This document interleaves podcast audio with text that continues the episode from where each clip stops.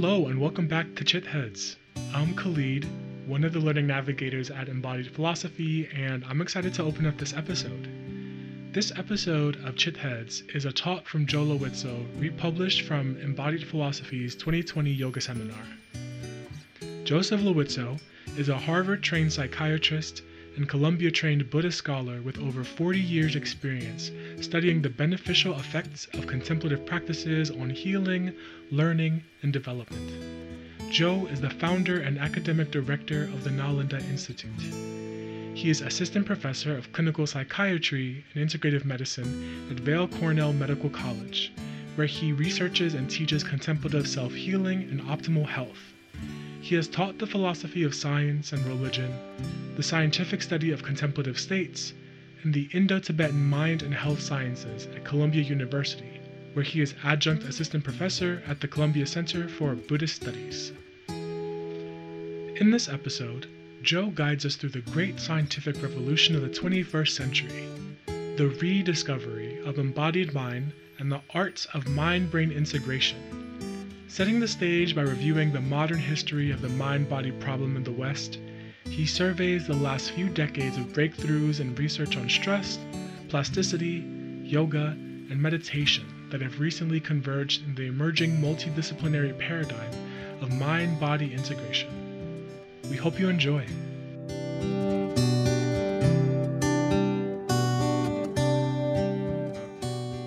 I'm going to talk about something that really you know frustrates the heck of, out of me as a as a psychiatrist as a as a researcher and to some extent as a human being which is how the embodied mind has just fallen through the cracks in modern science.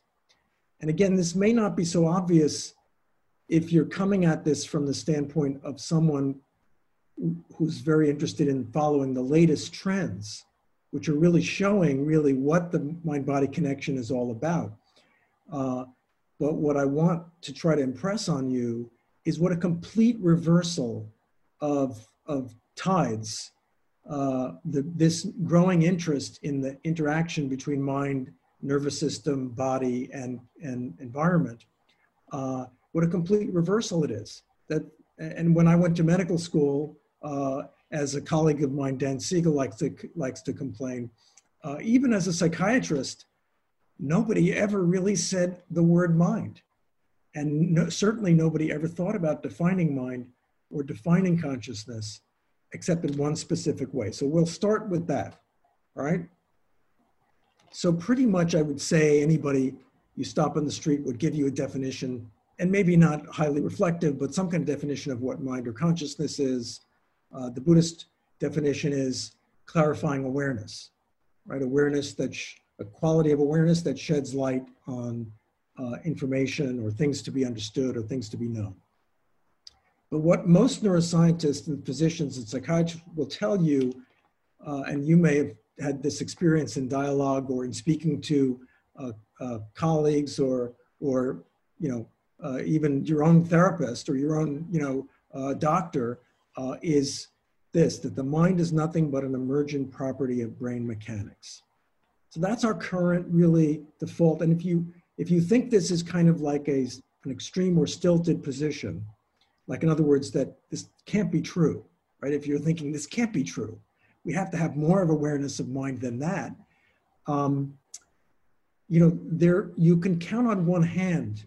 I mean, literally, the number of neuroscientists who have academic positions now, who are uh, at all talking about mind as not entirely simply a function of brain, right? You can count them on one hand.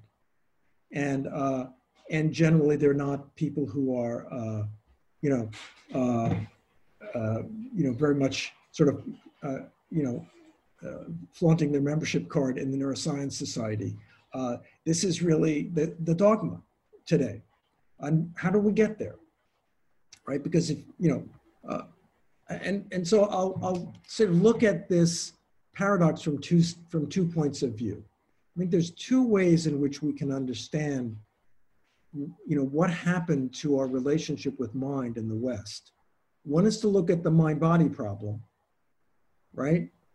And, and that is to really understand that there's been a major struggle in the West to understand what the relationship between mind and body are, even though almost every other culture throughout history, including the Greeks, and, almost every medical system throughout history, has always simply assumed that there's a, a powerful interaction between mind and, and nervous system and body and found a language to describe that.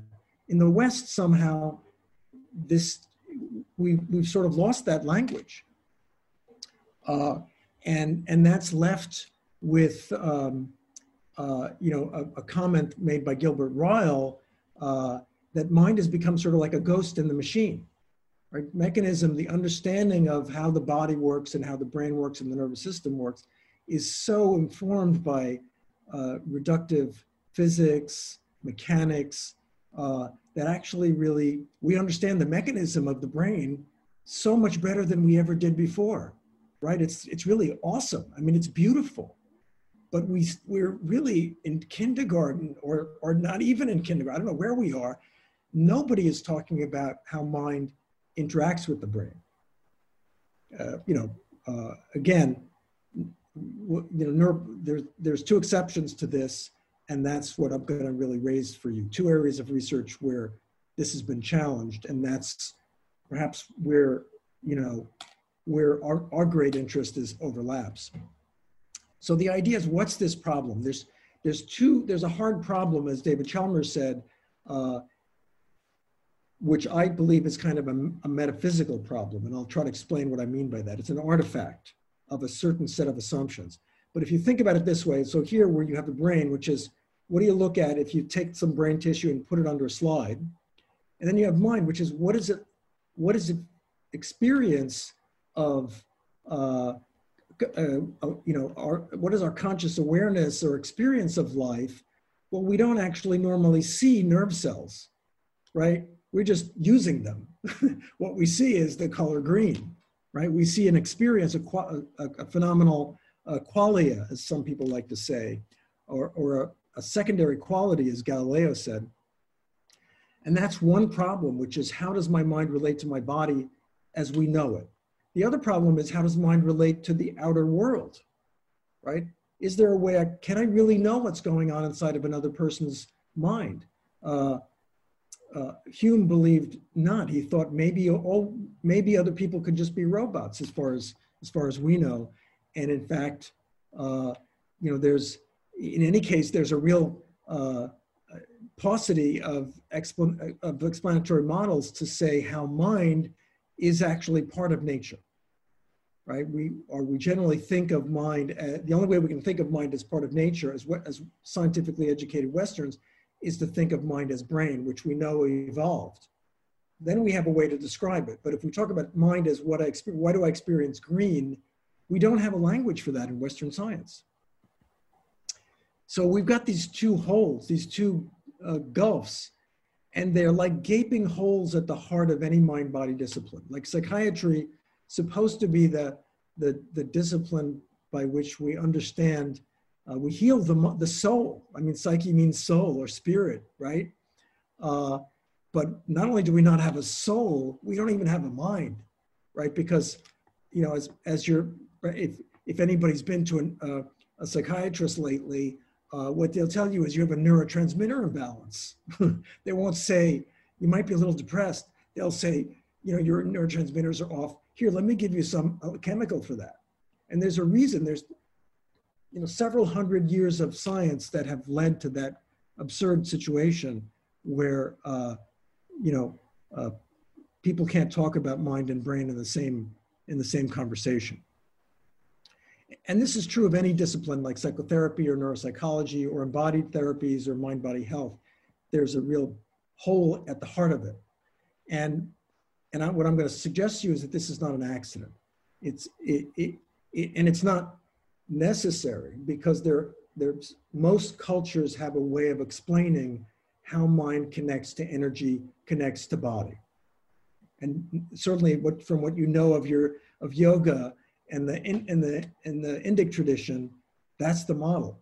Mind is a subtle phenomena that connects to energy, is supported by energy, and energy connects to the physical matter. And, and you know, that's a simple explanatory model that is no longer available to us. so what I'll say is that this is actually an artifact, right? This is what I'm going to say, that, that basically the reason why we have this fractured view in which our brain is over here, like our brain is in the laboratory or in the psychiatrist's office. If we go into a psychotherapist's office, at least if we have a good psychotherapist, we have a mind. In the psychiatrist's office, we don't have a mind. we just have a brain, okay? And I don't know if you can get the two of them together, okay? Uh, in, the, in the neuroscience laboratory, we don't have a mind, right? In, in, in a, a synagogue or in the yoga class, we do, okay? But in our culture, we don't have a place where these things come together. And I believe this is, this, this is a result of a fault lines, conceptual cracks that are built into the foundations of modern scientific thought. And I'm very just going to uh, quickly review some of the history that uh, I hang my hat on there that, that I'll try to sort of help you see a timeline or a set of, of dots that you can connect and see how we got here to this weird place. But basically what it does is our embodied social, our, our lives as embodied social animals, right? Animal, that is spirit, animals means animated or, or animate or, or conscious sentient beings that have a body and connect to others, that's fractured into what we now call, what I'm going to call reductive dualism, which is we have a mind over here, we have a body over there, and uh, somehow they're not really dialoguing with each other. So if you look at Galileo, he said, at the, it's the sort of one of the grandfathers of modern science, that there's there's subjective qualities of things and there's objective qualities. And objective qualities are things that are inherent in external physical objects that we can, we can study with math and we can measure. And he said that's the foundation for science. If we want real knowledge, we've got to forget about our subjective qualities because we don't have a science for that. In fact, he didn't say this, but part of the reason is because he was ceding that turf to the church. Otherwise, he would have gotten roasted on the on the pyre. Okay, he would have uh, because he did come before the Inquisition several times, despite all the protectors that he had. And so he was going to say, "Don't worry, church. I'll give you the mind. You can have it. I just want the, the matter, and I'll I'll have a science based on just the study of matter. But already now we have a split. And it's related to the split between science and, and religion in our culture. Uh, Bacon said something similar, which is that you can study things in different ways, but the scientific way of studying them is to break things down into their little pieces and to uh, measure them quantitatively and then deduce, uh, you know, uh, patterns or things from them, right? It's not to, to to you know take a survey and ask people what they think.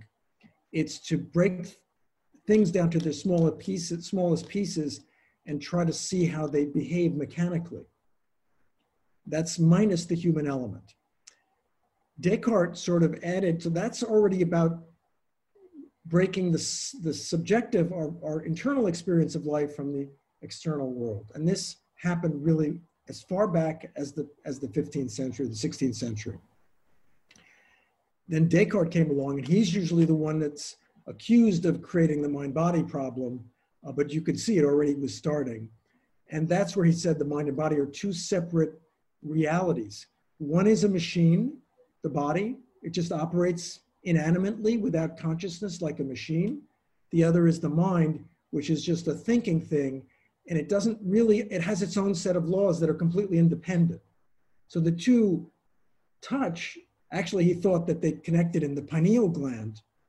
And that might be where your mind could whisper little secrets to the body or something like that, or, or understand what was happening in the body. But basically, he, he created, he, he split the human li- uh, mind and body in half and said, you know, again, the body is the, su- is the subject of science, and that's all, it's just a machine. And the mind is the subject of philosophy, and that's just a thinking process, right? It's just a, uh, a conversation. Uh, Hobbes took things a little bit further and said, and, and pushed us in the direction that we now have in neuroscience by saying that mind and body actually aren't, aren't two separate things. They're two labels for the same physical thing. So Hobbes is the first in, in the West to really take the position that most neuroscientists take, which is that there's only one thing, which is brain. Uh, just that uh, its function or its properties are experienced as mind, but they're really just brain, right? So we're just kind of diluted. When we think we have a mind, we're kind of confused. Because the, rea- the reality is we just have a brain. Um, Isaac, you know, Newton also added to this by talking about, by saying knowledge and, and reality are unitary. And that started to lead this whole shift away from dualism in, a, in any complicated sense toward a sense that the physical world is a unit. And then, as some people, like um, some scholars of religion, like to say, the mind is then just left floating off in the void. It is a ghost in the machine, or it's just it's floating off somewhere in a, in a tunnel, and it's not really connected to nature at all, right? Nature is mechanical. Mind is, you know, just epiphenomenal. It's just that means to say it's just along for the ride. It's just an accident. It's not really part of anything. It, it, and, and unfortunately, Darwin contributed to this by finding a mechanistic uh, uh, a formula for how life evolves and changes, his model of natural selection, which is based on the understanding that, that there are random variations in genes. And those are just random mechanical things. They're not intended or designed or intelligent in any way. They just happen because you toss the dice and then life changes because of those random mutations and, and how that interacts with the environment. So basically, again, the machine is kind of taking over. The machine model is taking over, and the, and the space that mind occupies is we're getting more and more marginalized into maybe church or maybe the therapist's office, but most, most places in our society, we don't really have a mind. Uh, unfortunately, Freud initially, actually Freud started out as a neuroscience researcher. Uh, he started out in Ernst Brücke's lab, right around, right after the discovery of, bio, of, of electricity, of uh, the laws of thermodynamics by Helmholtz, and bioelectricity uh, by Brücke. And Freud was busy working on squid axons to see how they might be transmitting electrical information. But the idea is then that, yeah, it's just proving that the brain is like a machine. It operates based on mechanical laws. Um, and his first psychology was based on trying to reduce all mental operations to neural operations. Fortunately for us, he had to give up on that because there wasn't enough neuroscience. So he had to retire and, and uh, start and put up his shingle as a psychoanalyst. And in order to do that, he developed a whole new approach to the mind where he returned to a kind of dualism. He said, yes, the mind may be, the body, the brain may be a machine, but somehow alongside it or interacting with it, there's this thing we call mind that operates according to its own mechanical laws. So here's the sort of uh, structure chart, the organizational chart, the flow chart of science. This is the modern kind of ontological or foundationalist understanding that all real knowledge starts with the billiard balls of atoms. And physics is the first discipline there. Then, based on that, we understand how uh, chemistry occurs, how different molecules interact with each other. Based on that, we understand biology because we understand DNA and that that's the backbone of life. Then we understand that DNA generates brains, so we have neuroscience. And then psychology is the understanding of what it feels like to have a brain. And social science is the understanding of what a lot of people feel like having brains with each other. Uh, but basically, all of that is very fluffy, and it's not real science. It's kind of fluff science. The real science is the hard science, and you know, basically, we're we're the the mind is split off from being really involved. It's not really a moving piece of the mechanism, right? The mechanism is is really about billiard balls, molecules. Doesn't have anything to do with mind. The mind is just along for the ride, and that's why we have a culture that really doesn't value the cultivation of the mind and really where we have to push very hard to help people see the value in mind body work or mind body integration. So that's the bad news. This is we've got we come from five centuries of mind being, you know, sucked out of the, the world and put into this little box in the corner somewhere that doesn't really matter. And uh, you know, again, you know, Freud uh, is maybe a kind of uh, uh, middleman here because he he did ultimately he found a little place for the mind within his psychoanalysis that's a kind of you know he tried to make it scientifically respectable by describing the mind in terms of what we knew about the brain basically. That's psychoanalysis. Uh, so that it's this, our scientific psychology but you know uh, nowadays it's not really considered to be uh, to be uh, particularly scientifically valid people don't consider psychoanalysis scientifically valid anymore. Uh, and, however, biological psychiatry, which is uh, another colleague or, or teacher of his, uh, but Emil Kraepelin is this psychiatrist who really started to, to describe mental illnesses as brain diseases. So he's the father of the psychopharmacology. When you go to your psychopharmacologist, they're like his disciples and they're going to tell you everything that's going on in your mind can be reduced to or caused by, is caused by chemicals in your brain. And I can tell you what chemicals are off, and I can tell you it's probably somehow genetic. And here you take this pill just like as if you had diabetes, and you're going to be fine. And guess what? Uh, that doesn't explain all that much, and it actually really isn't even valid from the standpoint of current research if you ask any really good neuroscientist or, or neurophysiological researcher, they'll say that whole neurotransmitter hypothesis is actually hogwash. Uh, mental conditions are so much more complicated than neurotransmitters. Uh, the simple reality being, even the most genetically determined illness is only 20 to 40% genetically determined. So right there, the whole argument goes out the window uh, because you know 60 to 80% of why you walked into my office has nothing to do with your neurotransmitters. but they don't tell you that. Okay. You have a neurotransmitter imbalance. That's what they tell us, right? Uh, talking therapy so goes in this other direction, which is more mind centered. And thank goodness we have it.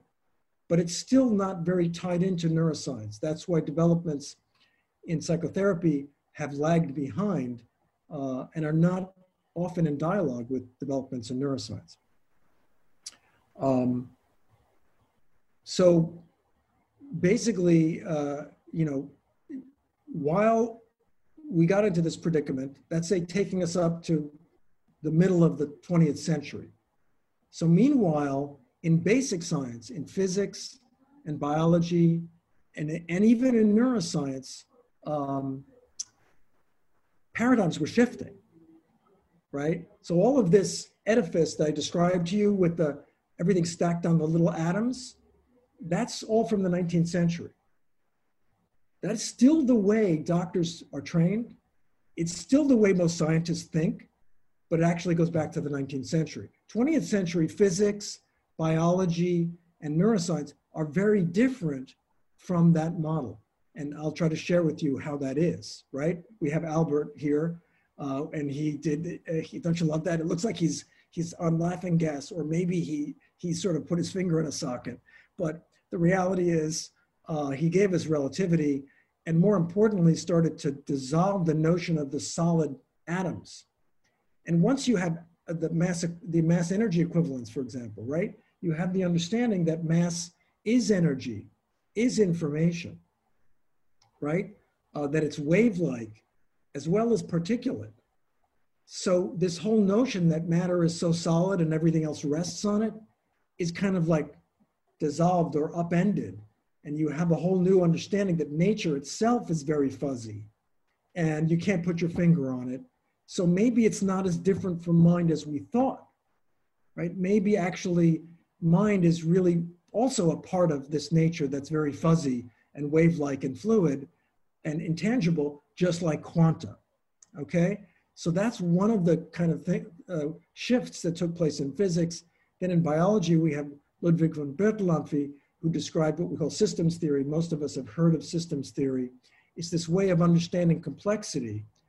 And that's in, does the complete opposite of what Francis Bacon told us to do. Instead of breaking things down to their little parts and then understanding how everything works, it says you can't understand how everything works in parts. You have to see how the parts work together in a whole. So it's like holism, integral theory, all of this comes out of systems theory. And this is really the new trend in biology because actually everything is infinitely complicated. And we're now able to have a language for that and talk about it. Uh, and, you know, these paradigm shifts also showed us that science isn't just unitary, it's not like a dogma that stays rigid forever. And we have Thomas Kuhn, for example, talking about revolutions in physics uh, and revolutions in science and pointing out this whole notion that there are different paradigms and paradigms depend on what we need them to do, right? So like we could have a quantum paradigm that's good if we want to understand how everything connects with everything else. We could have a, a Newtonian paradigm that helps us break everything down into little pieces for different problems. So that's a way of thinking about science that's much more complicated. Uh, that that uh, again, it's, it's not where most scientists are now. Most scientists are trained in you do it either one way or you do it the other way.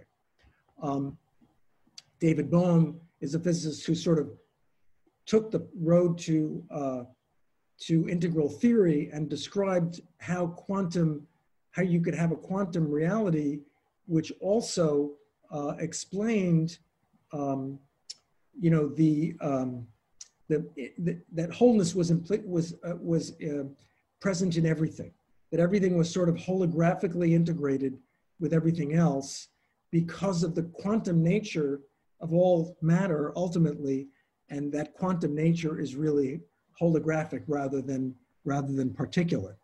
So that was his view, and you know you could say Karl Popper contributed uh, with his philosophy of science, but I'm I'm not going to go into it very far, except to just say he introduced a kind of real humility about we shouldn't really get too bought into our scientific paradigms because all we know is they haven't been pro- they haven't been proven false yet. We don't really know if they've been proven true because all we all we need is another experiment that sh- shows they're false and then they're false. so this is introduces a kind of open-mindedness uh, into science that wasn't true in the 19th century and really isn't true of our scientific worldview. Our scientific worldview is not very open-minded in general. Many people, many people sort of think of it as scientistic because that is to say like a religion or a, worldview of science rather than science per se, because uh, there's a lot of things we assume about the nature of reality, like, you know, the mind is reducible to the brain and so on, or like we, when we die, uh, we turn into, uh, uh you know, 79 cents worth of chemicals, um, simply because of particular scientific models that may not actually be entirely true or may only be partially true or may be disproven next week. Some of the changes in science were, were embodied in new approaches to psychotherapy that emphasized much more relationality, right? And talked more about uh, how uh, the mind and the brain develop through a dialogue between caregivers and the, and the brains of the young. And that introduced this whole notion of uh, intersubjective or interpersonal psychology. And meanwhile, there are also analysts, Jung and Reich, who are sort of, you know, rebel analysts who are talking about the connection between the mind and the body.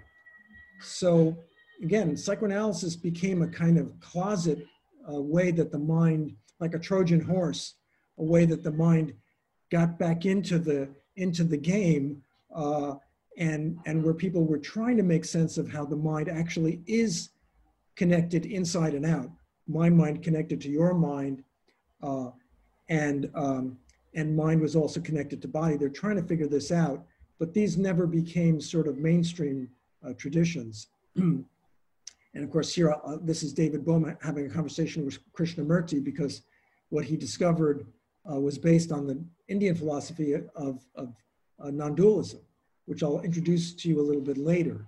So here we already have really the, the global world and the, and the convergence of Indic civilization with Western civilization, this is what the historian Arnold Toynbee, my favorite historian, uh, the, the, father of, of world history really, said the event of our century, the 21st century, is going to be the coming together of uh, Asian, uh, you know, Buddhist or, or Hindu culture with Western Christian culture.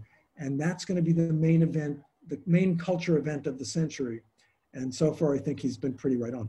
Francisco Varela was a meditator who developed, uh, who combined complexity theory with connectionist neuroscience and meditation research and found and developed a really very interesting multidisciplinary science of mind I'll describe to you later. This is a whole new way of thinking about studying the mind and the brain together, right? So having somebody who's a trained meditator on the inside of the machine telling you, okay, here's what I'm feeling right now. I'm feeling my energy is kind of low or it's going over there. And then you're reading what's happening in the in the brain scan and you're comparing what he's saying or she's saying to what you're seeing on the brain scan and having a kind of real dialogical interactive way of studying the mind.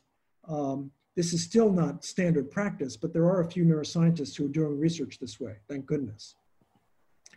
Uh, another integral model is Ken Wilber's, uh, who also studied, uh, studied Buddhism in particular, was very influenced by Nagarjuna, who I'll also introduce to you, a Buddhist Indian philosopher who was a physician and a linguist, and, and was partly one of the great authors of the non-dual philosophy along with Shankara and uh, Gaudapada and, and Chandrakirti.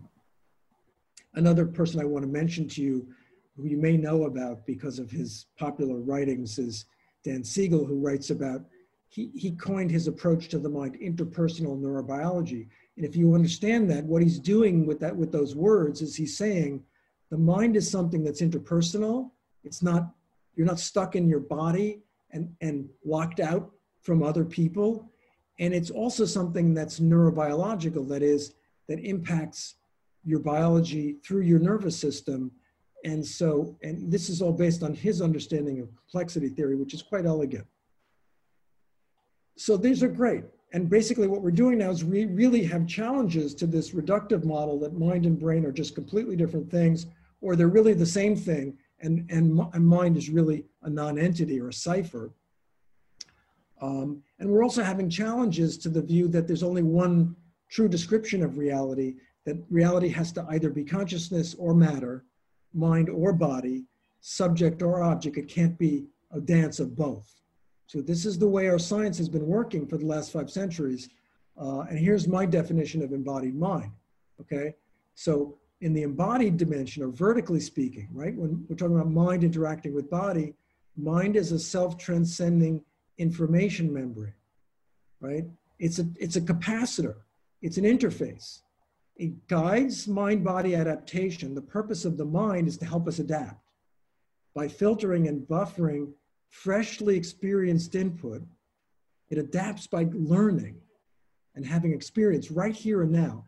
And then that's encoded into software, memories, and wetware, neural networks that modulate our, our genome, right? So the idea here is mind is very much a piece of the, that's why evolution bothered to, to evolve a mind because it's doing something, guys.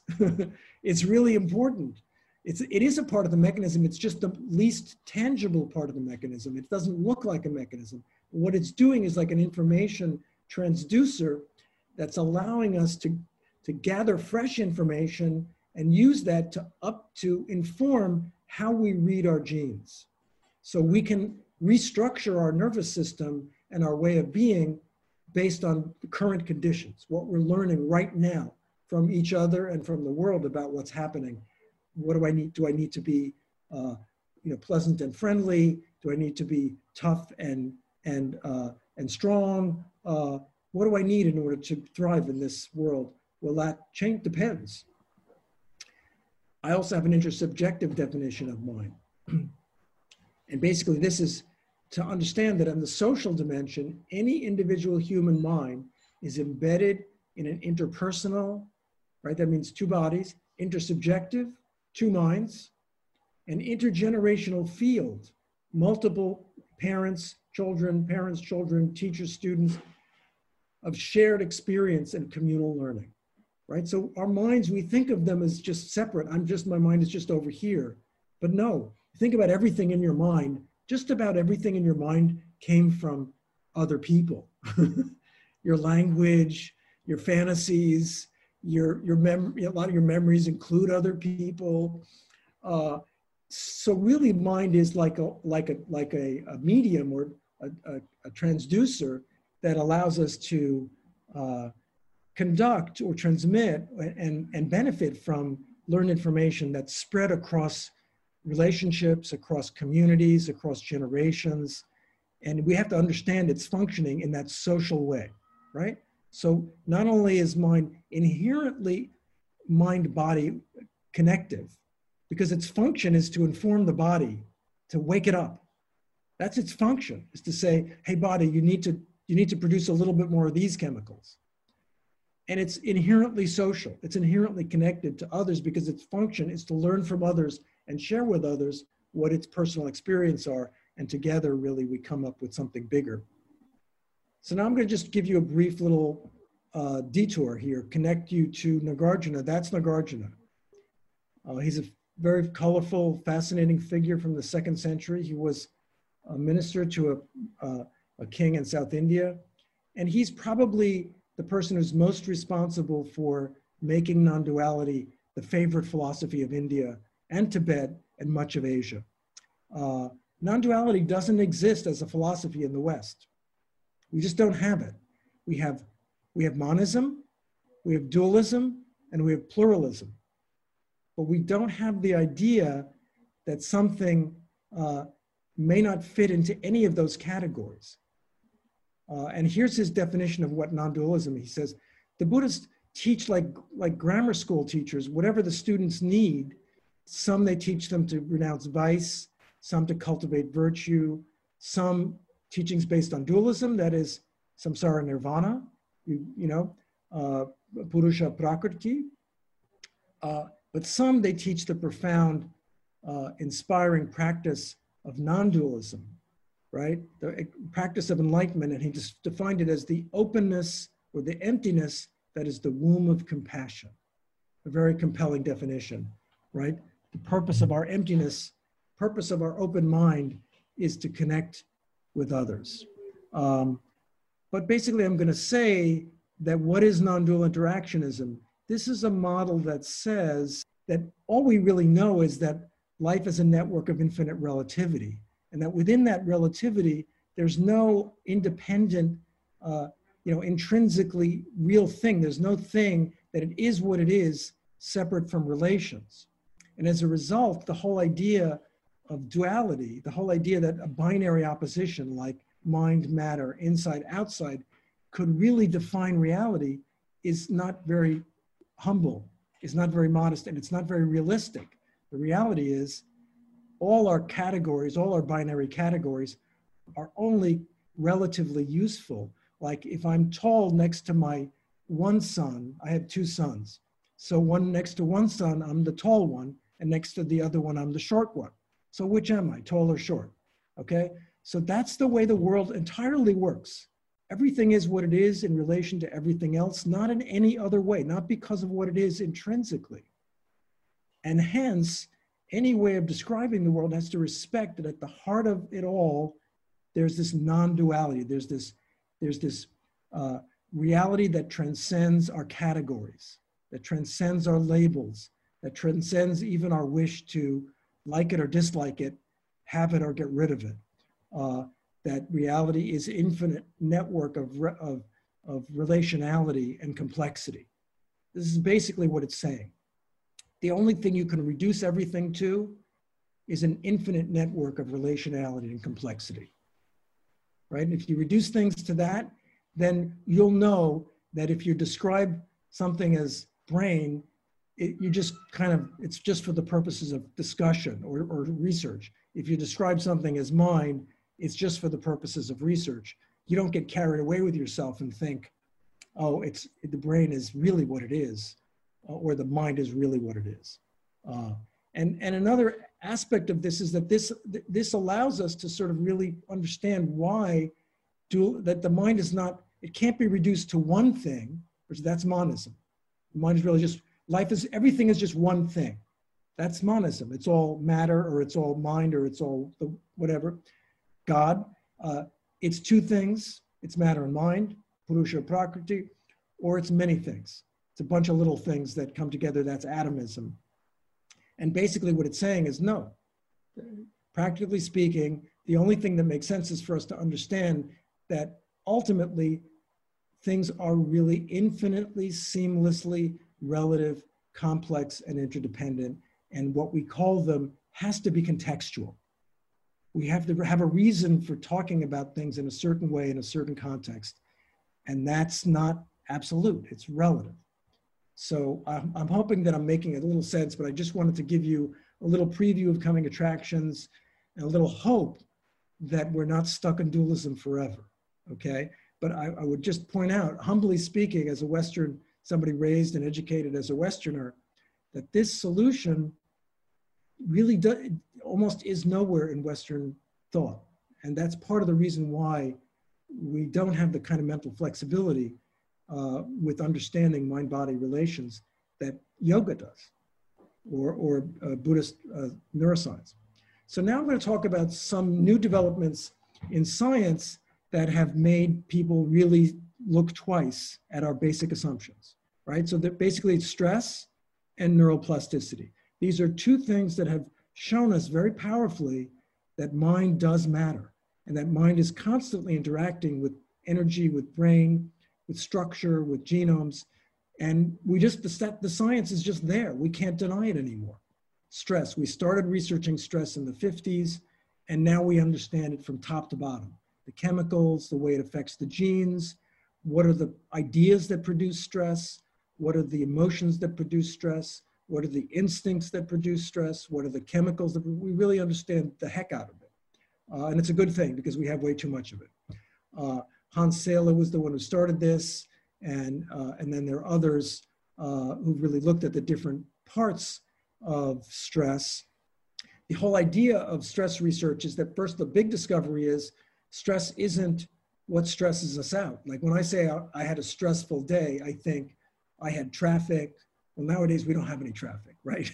We're all stuck in one place or another. Uh, or I had whatever, you know, somebody called me up and complained or had a terrible day and I wanted to, had to, so, so we think that what is stresses us, which we call the stressor in stress research, right, is, is, this, is really the source of our stress. But research shows that 80, 90% of the harm done by stress is actually not dependent on, this, on the, the, the stressor, the thing that's triggering or challenging us. It's dependent on the way we process. So it's the way we perceive, emote, and viscerally respond to stress, the way we live with stress over time, that's what determines whether we're really stressed or not. Uh, and that, so those are all internal variables. Uh, and Sheldon Cohen has a, a, simple model for showing that, that there are four uh, phases to the response. Perceptual, right? Do I appraise this thing as a threat to me?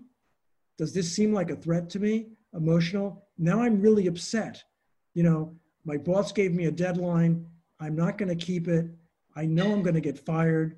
I'll wind up homeless. I'll get a fatal disease and then I'll be dead. So his deadline has now become a death threat. Okay, because that's appraisal. And we know we laugh because we all do this. Our minds are, are have evolved to calculate the worst trajectory instantaneously before we even know it. And then we believe it because of our survival bias, or as I'll call our negativity bias. So perceived stress, emotional stress, all those unpleasant emotions, anger, fear, shame, and so on, that we all spend too much time living in. Uh, and then they start to trigger our, our brainstem, our oldest forms of stress living in the brainstem, uh, the fight, flight, faint, freeze, right? So that's the autonomic nervous system. Uh, parasympathetic and sympathetic, or vagal is another word for parasympathetic and sympathetic. Uh, and those are the kind of uh, things that, or the, the built-in uh, regulating, neural regulating systems that are designed to get us moving or to, or to, to, to have us freeze uh, under real imminent threat circumstances. And acute stress really isn't a problem. If we have a little bit of stress, we're going to be fine. We'll bounce back. But it's chronic stress all the time, over and over again. And here's the thing because our stress is primarily dependent on the way our minds work, our emotions, and our visceral, unconscious, knee jerk instinctive habits or reflexes, we can actually spend way too much time getting way too stressed out about things. We're set up that way because, in fact, we're wired to have a 10 to 100 fold survival bias. That is, we focus 10 to 100 times more on things that could threaten us than things that could please us. We remember them for longer. It, it, we forget them uh, with, with, greater difficulty. If we want to forget a trauma, it's very hard to do. If we want to forget that wonderful evening we had three months back, uh, it's easy to do. Uh, and this is all about survival and evolution. So the problem is we're, we're magnets for stress, and actually we don't. And even though we're at the top of the food chain, we don't live lives of just a few moments of stress now and then. We live lives of chronic, repeated stress. And we end up at the end of the day feeling like, how did I get through the day? And that's mostly because of the way we're wired for, for survival. Uh, and there's some researchers, uh, my dear friend of mine who just died, Bruce McEwen, who, uh, you know, uh, is probably the world's international expert on stress, talked about how stress has accumulated a, a cumulative effect, right? That it actually, the more stress we experience in any particular day, week, month, year, and, and life, the more it wears and tears at our nervous system. It wears down our brain, it wears down our immune system, it shifts us into extremely unhealthy uh, um, chemical uh, landscape and all as a means of survival. There are survival, there are evolutionary reasons why stress does this. Um, unfortunately, essentially, if we're over, if we're on stress overload and we're perceiving even the, the least sort of frustrated look on the part of our of our friend or partner or, or, or teammate uh, as a threat, then we're going to be actually wearing, wearing and tearing our system down over time in a way that's really problematic. And hence we have what, what some people call the diseases of civilization, right? That is the diseases that come from, we have long, comfortable lives, relatively speaking, more so than anybody ever did. And yet we have all these high levels of, of behavior, mostly behavioral uh, disorders, addictions, uh, you know, obesity, uh, to some extent heart disease, even you could say there's an argument for cancer being somewhat influenced by stress. Uh, and of course, this is also sensitive to uh, socioeconomic status, uh, racial and, and social location, uh, abuse, trauma, uh, bad attachment to our part. So essentially, the, the more stress we have, the more we become stress magnets, the more we learn how to, how to attract stress. Here are some of our friends, Sheldon Cohen, Bruce is in the middle, Hans Selye. So stress has shown us that, you know, these, the, the workings of our mind, our appraisal of how threatening something is, our emotional response to that feeling threatened, and our instinctive uh, reflexes, in, in internal mind-body reflexes, actually impact the brain and body in very powerful ways. And they may be responsible for the majority of the diseases that are afflicting us as humans, both mental and, and physical. Okay? So this is big news, and it's, you know, uh, it makes people think, well, maybe the mind really does matter, right? Uh, what is, you know, what's happening in the brain and, and how's it happening? Again, we've got these, the brain is a complicated thing. We have multiple layers. Uh, it evolved we started out reptiles, then we became little mammals like the cute little possum, then we became more complicated social animals like the monkey, and finally we became super smart animals like the dolphin. Uh, and we accumulated these different information processors over time, but they work together in a funny way. They don't work like you think. It's not like the smartest one is always in charge. That's not true. The, the most evolved part of our brain is not always in charge. As we all know, whenever we get a little upset, we become really foolish and we can do stupid self-destructive things say the wrong thing do the wrong thing because why the, the older parts of our brain get into the driver's seat when they perceive a certain kind of threat. And that's called the, per, the perceived safety hierarchy. I'll, I'll, jump that. Right, so we have these different parts of the brain. The neocortex uh, is for, is for real large scale group cooperation. The limbic system is for one-on-one connection bonding. The brainstem is for being just good reptiles, like happy reptiles, keeping our, our system together. And we also have neural networks. So each of those different levels of the brain is complicated and has different things operating within it. Uh, some of them are stress prone and some of them are stress reducing, right? So some of the networks that are operating in the brain are there primarily to get us freaked out. And then there are others that are there primarily to calm us down. And this is the key thing that we need to understand about the brain is that at every level, there are parts of it and networks within it that can promote our stress response. And there are networks within it that can promote our relaxation, self-care, social connection. And we need to be able to tip the balance, right? That's really where contemplative practice comes in, as I'll say. The autonomic nervous system we're understanding more about is complicated. Uh, it also evolved. We have, a, as mammals, we have a special version of the autonomic nervous system that allows us to regulate the old fight, flight, faint, freeze reflexes, provided that we can give our, we've provided our, our minds and brains get what, what Stephen Porges calls cues of safety and connection, right? So the, so the, the mammalian brain is designed so that if we're around friendly mammals, we feel secure. If we're not around friendly mammals, we feel scared, right? And, and there's wiring that allows us to calm our system when we see friendly face or hear a friendly voice or speak in gentle tones or smile. That calms our brain.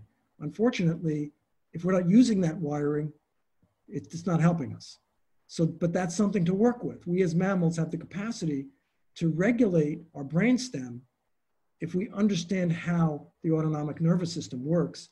And that's key to yoga, right? Because yoga and, and tantra are all about learning to modulate the brainstem using breathing, uh, recitation, chanting, and all these things. So there's what's called the perceived safety hierarchy, right? So the perceived safety hierarchy is when we're feeling safe and connected, the smartest part of our brain is running the whole brain, and uh, and it's uh, and it's basically in calm mode. It's in this what we call smart vagal mode. That is the, the new branch of the vagal nervous system that only we have as mammals is calm is chilling everything out.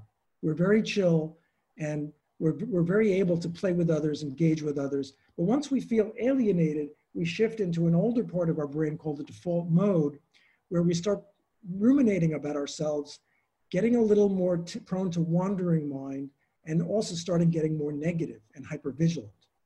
So at the, even at the level of the neocortex, our brains can be socially engaged or they can be self-enclosed or, or self-protective. And, and there are different networks operating at that level. At the, at the limbic system or the emotional brain level, we developed when we became mammals. If we feel safe and warm and connected to others, we have this powerful, compassionate response that makes us feel great. But once we feel a little unsure or rejected or hurt or abandoned, then we shift into the amygdala uh, hijack, right? We, we, we, we sort of suddenly shift into the frightened animal mode, uh, and that turns off our higher brain entirely, and we became become very upset, and we start to feel our heart pounding, and give our our, our fight flight system uh, a little workout. And uh, in the most immediate stress, like there's a saber-toothed tiger staring me in the face, we faint or freeze, right? So the brainstem kicks in and the oldest part of our brainstem operates. So at each of these levels, there are different uh, uh, networks. And I'm not going to go into them in great detail. I mentioned one of them. What I'm going to say is that at each of these levels of the brain, we've got a, a, a way that that part of the brain operates uh, driven by stress, and we've got a way that part of the brain operates driven by safety and connection. And, and, and unfortunately, we're biased toward the stress response. That's why our brains wear, oh, get, are constantly reactive, and that's why they wear down over time. Uh, here's the default mode, which I mentioned is the self-preoccupation center or the self-rumination, like a self-loop in the brain. Uh, and, and unfortunately, what happens is we're in the, when we're in the default mode, we're unhappy, right? Because we don't feel safe, right? And we're thinking of all the worst things that could, that could happen to us because I'm not amongst friends. So we're busy looking like who's going to come and get me. Uh, I, where are my friends?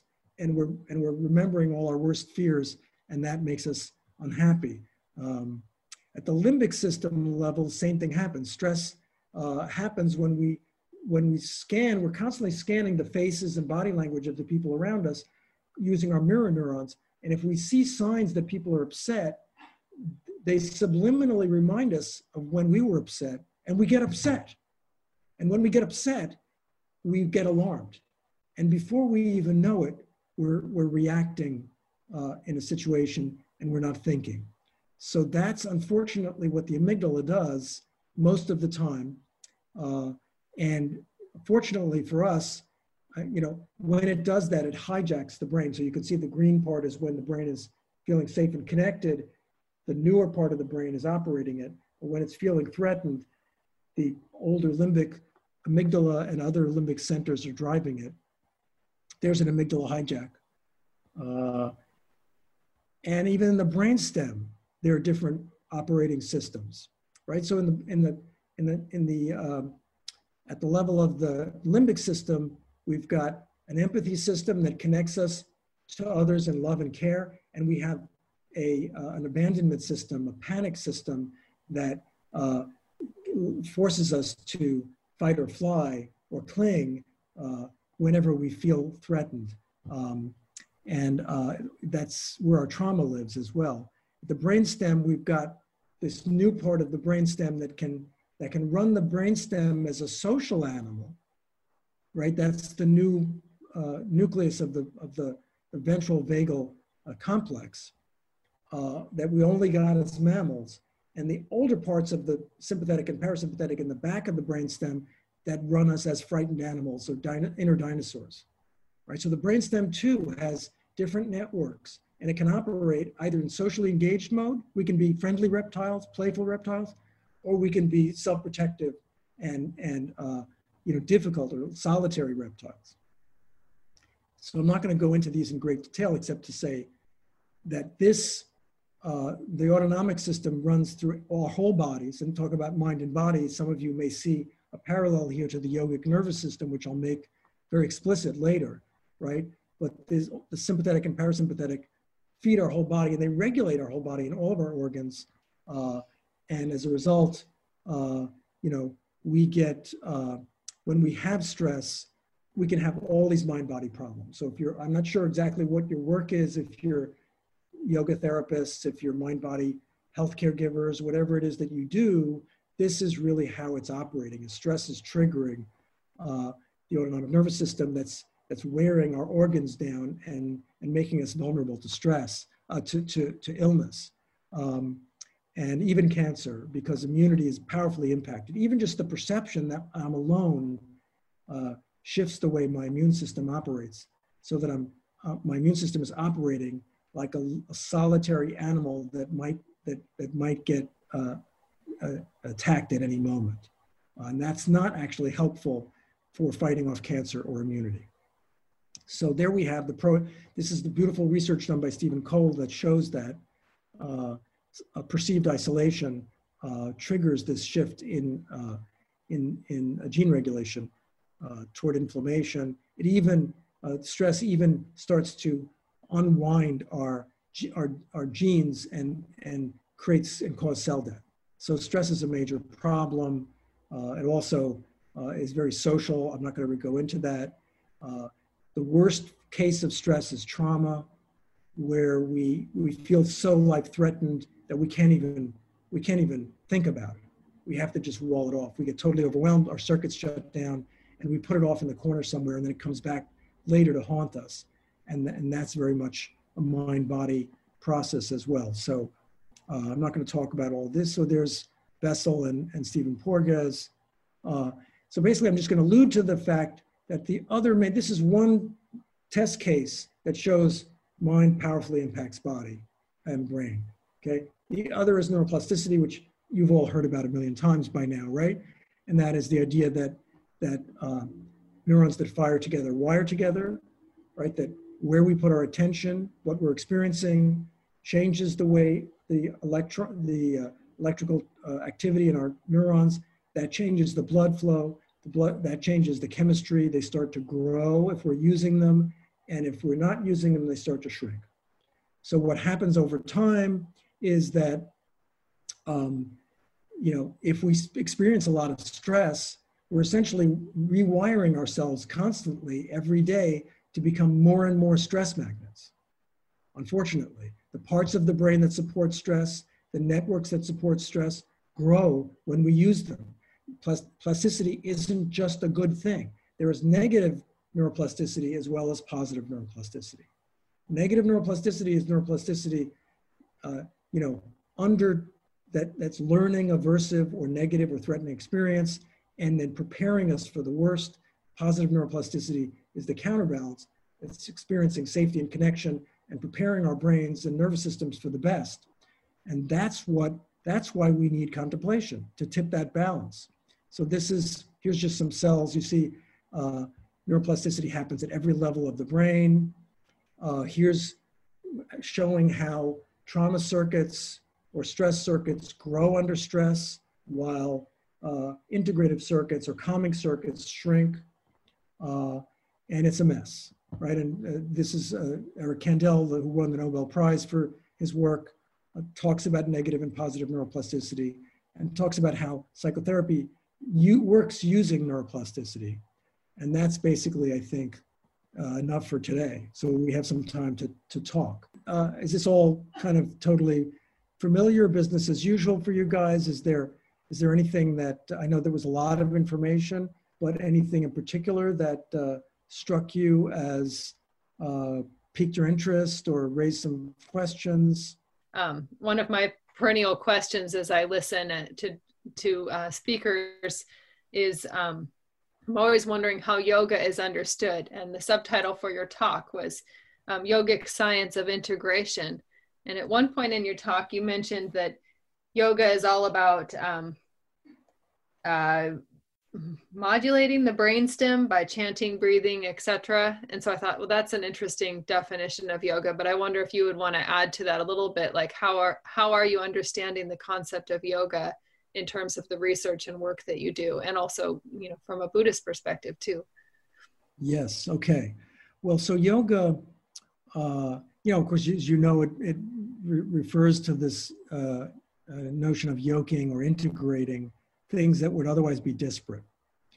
And, the, and you know, so, uh, you know, one way of thinking, like, for example, my friend Dan Siegel, one way of thinking about, uh, so the conscious in, uh, regulation or, or development of the human brain, like human brain is just an amazing organ that is, there's no like of it anywhere. And, um, and, and it's like the best equipment to do just about anything, uh, except maybe to stop worrying. Uh, and and and but one specific element of it is that it's set up to be a little bit like you know in a ship you have watertight compartments where if one floods the other one is all sealed off so there's a fragmentation built in to the brain. The brain starts is by default fragmentary. That's why uh, our, our uh, limbic brain is scanning uh, faces and environments looking for danger when we don't even know it and getting triggered when we don't even know it. That's why our brainstem is guarding our nervous system, is, is all tied up in knots right throughout our body and stressing us out without our even knowing it because our consciousness doesn't integrate all the, all the levels and layers of the brain. So one way to think about integration, about yoga in a modern way, is that yoga is about the science of integrating the human nervous system and mind and body with awareness. It's not just integrating it in any old way, it's integrating with higher awareness. That higher awareness that's able to get the bigger picture, to share with the maximum number of people, to get to have multiple perspectives and points of view, and therefore has generally the most intelligent understanding of relativity and complexity, right? So, but that's not the way we're wired. We're not wired that the smartest part of the brain is aware of everything or running everything. Where it's wired so that it's working as long as we feel safe, but once we stop feeling safe, it's offline and we become frightened animals or frightened children. So yoga is really all about helping to give our mind and body these regular cues of safety and connection. When we're breathing consciously, we're actually activating the autonomic, the vagal nervous system. The smart vagal nerve, the new branch of the vagal nerve that we evolved when we became mammals, specifically is activated by breathing, also by chanting, also by smiling, by seeing smiling faces, by hearing uh, calming tones of voice. The movements of yoga, moving the body in a gentle, gracious, disarming, and opening way, they give messages to the other branch of the vagal nerve, which is tied into everything. And they're basically saying, you're okay. You're, you're just, you, you know, you're relaxed, you're moving, everything, you're not in danger. You can feel your hands, they're, they're feeling fine. Uh, and deep breathing does the same thing. Deep breathing and chanting, it doesn't just involve the upper, other, the upper branch of the autonomic nervous system, but it also involves the, the lower branch because, which, which governs the abdomen, the pelvis, uh, and the sort of, uh, uh, you know, the more powerful levels of relaxation. So essentially, yoga is about bringing awareness into engagement with the whole nervous system, and especially learning how to regulate the primal, uh, uh, the primal uh, uh neural pathways of the autonomic nervous system, which are the primal regulators of our basic state of consciousness, uh, in such a way that we're always able to tap into the well-being system. We're always able to stay fully aware and connected, and our brains are inter are integrated with, you know, our whole bodies and our deeper, our full potential. So that's how I, I would understand it. And, the, and research on the autonomic nervous system is absolutely, it's like the missing link. It's been so helpful in terms of translating how yogic practice influences the oldest part of the brain and also then has all this powerful effects on the body. So that's what I'm going to talk about next week. And I'm going to go into the map of the subtle body, the chakras, and, and line them up and show you how I believe they relate to the different parts of the brain and the different parts of the autonomic nervous system, just to help you connect the Western model with the, with the Indic model. What, what, the, what we experience as presence, presence of mind, either presence, embodied presence, or presence to others or the world around us is very much about the prefrontal cortex being online, a, a, network they call the Central Executive Network, which I'll tell you a little bit about next week. And that's what essentially uh, Dan Siegel describes this as like the, the, the prefrontal cortex is like the conductor of the brain. When it's serving, it's like the conductor of the orchestra of the brain. So when it's, the, when it's in when it's doing a good job and it's conducting the whole orchestra of the brain, we feel present.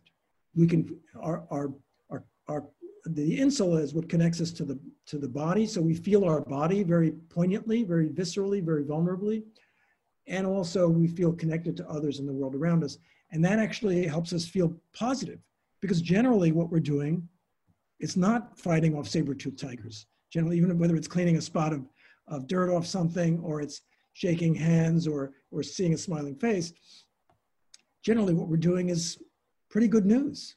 Uh, so if we can pay attention to it because we feel safe and connected, we're gonna, it's gonna, it's gonna fill us with a sense of, uh, I can, I can be here now. It's good to be here now. Um, so, Joe, I'd like to, uh, the first question that came in came from, from Caro or Charo. Um, he wrote, fascinating talk. Thank you. Can you say more about the term mind brain? My modern way of looking at things is wondering where the mind is since it's about information. Yeah. Well, again, I think that this is the problem that we have because we're we're very we're all very inculcated in a reductive way of thinking. In other words, we think that what's real, what's easiest for us to understand, is hard bits of matter, like the little billiard balls of atoms, and we think we know where they are. Like we think because we can look at the pictures of the brain or we can look at a a brain in, that's been preserved or something, we see something, we think we know what we got. But actually the brain is really, and even that hard ball, you, the marble that you know my son holds in his hand, is not as solid as it appears. It's permeated by space, energy. It's mostly space and energy. And you don't know where it is. If you try to pin it down, any single piece of that, you know, what you find is that you it it dissolves into an infinite network of relations and complexity. And so actually that's part of the issue of mind. Mind is that is the most fluid, the least material, the most airy and spacious part of our uh, of our uh, elemental makeup, but it doesn't mean it's any less uh, present than my nose, right? Uh, it's just not present in the same way that we think of as very tangible. It's not present in the sense that I can put my finger on it. Um, I can put my awareness on it though.